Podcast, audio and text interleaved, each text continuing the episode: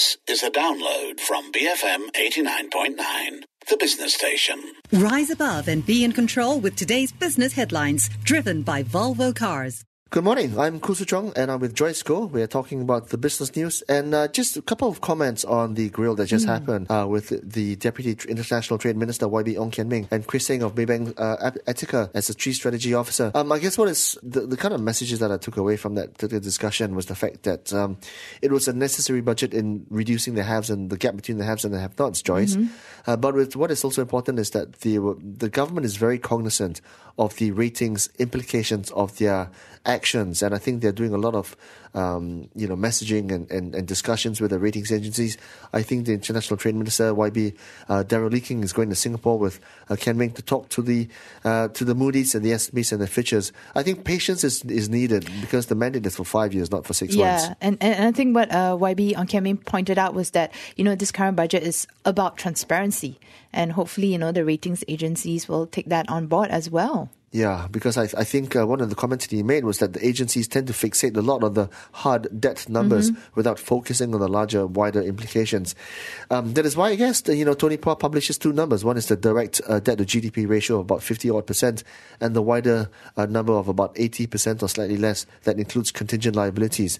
Okay, so looking at budget 2019, we know that it's about eight percent larger than the previous budget. It's about it's about 314 billion ringgits and uh, it's basically broken down between in terms of revenue sources between indirect taxes other direct taxes and income taxes. Yeah so if you look at uh, income taxes that's around 127 billion ringgit. And if you break that down even further you have corporates at 70 billion ringgit individuals at 35 billion ringgit petroleum at 18 billion ringgit yeah, so of course uh, we know that um, in terms of OPEX, it's just under 260 billion ringgit. Emoluments, which is basically government salaries and civil mm-hmm. servants, is 82 billion ringgit. That's a lot. Debt servicing charges are 33 billion ringgit. Retirement charges 26 and a half. So it's a it's a legacy issue, and I think um, there's a lot of institutional reform that is happening with the new government, but it's a process. It takes time. Well, Chuang, even on the operating expenditure, you have subsidies at 22 billion ringgit as well, and uh, supplies and services at 29 billion ringgit. Looking at development expenditure of 54.7 billion ringgit, you have uh, social at 15 billion ringgit, you have economic at 29 billion ringgit. Okay, so what we have found out from this budget 2019 is the fact that oil and gas revenues are a huge component of the contribution. It's about 31%. Okay, so without the oil prices being where they are, I think uh, at least at 80 bucks per barrel, there is no way uh, budget 2019 could have been funded. And um, look, I mean, I think Petronas was in the dock for 24 odd billion ringgit in direct dividends, and then they declared a 30 billion ringgit mm. special dividend to allow Pakatan to pay back GST and other income tax refunds, which would then hopefully flow back into the economy via reinvestments or consumption spending. Well, Chuang, you know, this announcement didn't really go down well with ratings agencies because uh, they're saying that, like Moody's, they're saying that the government's heightened reliance on volatile oil revenues in the short term would contribute to the weakening of the nation's fiscal profile. Yeah, it's absolutely true because uh, as we were talking about earlier, um, I also found out from Chris saying that um, basically foreign ownership of Malaysian government securities or Malaysian government bonds has been reduced quite a lot in the last few months, uh, in line with the sell down in emerging market assets. I think right now only about 30 odd percent of uh, MGS is owned by foreigners. So, what this means and why this matters is because if uh, the global ratings agencies like Moody's, S&P, and Fitch downgrade Malaysia's debt ratings, it means higher uh, borrowing costs and it means higher debt service charges the fact that only only in inverted commas thirty percent of MGS is owned by foreigners versus the forty five odd percent in the past um, means that you know it's less of a concern than than previously. Yeah. Also, you know, S&P ratings are have said that you know heavy reliance on commodity based revenues presents an additional risk to Malaysia's fiscal accounts in the absence of more structural revenue raising measures. So, if we look at a budget 2019, we'll, that will also see a wider fiscal deficit in 20, than in 2018 than what was targeted by the previous government. And uh, ratings agencies have voiced their concerns. So, in fact, you and Putrajaya yesterday, you spoke to YB Tony uh, Pua. Semenyih. Semenyih, mm, that's right. Mm. So you talked, you spoke to Tony Pua about this. Uh, this is what he had to say.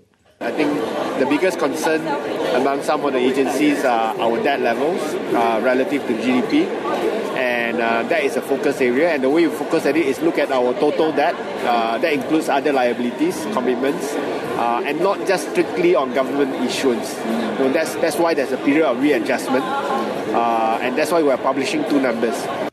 We also asked him what he expects the readjustment period to be. We expect it to be in the region of three years before, uh, but you would be able to see the what you call the overall decline in total liabilities uh, in in the short term. Because what we have done now is essentially, as, as you can see, we have taken away all the all the non-essential projects or non-productive projects. Uh, that directly will reduce the future overall liabilities uh, for the country. So the finance, of course, that was YB Tony Pua, the political secretary to the Minister of Finance, uh, speaking in Semenyih, not Putrajaya. Now, of course, we also know that the Finance Minister YB Lim Guan Eng has announced a fiscal deficit of 3.7% of GDP for 2018. That's 90 basis points higher than the 2.8 uh, earlier. Yeah, Chuang, well, the government has proposed to reduce the deficit over the next few years. They're looking at, uh, for 2019, down to 3.4%. For 2020, they're looking at 3%. And for 2021, they're looking at 2.8%. So, of course, the path to fiscal parity is ongoing, and really is incumbent upon Kian Ming and his colleagues to really um, manage expectations at the Moody's and S&P's of this world. That's right. Uh, you know that Fitch Ratings have said that Malaysia's public debt is high relative to rating peers, and a further increase in debt over the medium term could have a ratings impact, Juan. Okay, so let's talk about this um, property crowdfunding platform. You actually went uh, for this uh, discussion, and um, it's innovative, innovative because it allows first-time home buyers and uh, people who couldn't afford bank loans in the past because they did not have the documentation to now get on the property ladder. And what happens under the scheme is that you uh, or they, um, the pr- prospective buyer, puts down 20%, 20% of the uh, property value, with the rest initially funded by banks, but then latterly to be funded by individual investors. That's right. So the EdgeProp has launched this first of its kind property crowdfunding platform dubbed Fund My Home. And uh, to better explain what this platform is, here is Dr. Tong Kooi Ong, chairman of the Edge Media Group. The peer-to-peer allows individuals to become investors to buy and to subscribe for the 80%. The peer-to-peer platform is waiting for SC approval, hopefully very early next year. Meanwhile, what we have started doing is without using the peer-to-peer, i.e. without raising money from the public, the institutions like the banks and other institutions are the one funding today. Eventually, it will become a peer-to-peer platform. It will then be individual investors who will be investing into them. That was Dr. Tong Kooi Ong, chairman of the Edge Media Group, talking about this property crowdfunding platform and the trust trusted banker stroke developer to come up with a scheme, isn't it? It's quite innovative, right? It well, ticks it ticks all the boxes, right? It ticks the fact that the property buyer can get on the ladder. It also uh, ticks the regulators' boxes in the sense that the risk to the financial system is diversified among the people, and the people have a high savings rate. It also means that um, people among the sector, uh, anybody in Malaysia that wants to be a property investor can invest in this platform uh, up, uh, you know, with a minimum investment of 5,000 ringgit. So um, the, it seems to have a lot more upside than there is downside. Well, Chuang, um, currently the participating institutional investors are Maybank and CIMB Group. So for now, it's just institutional investors.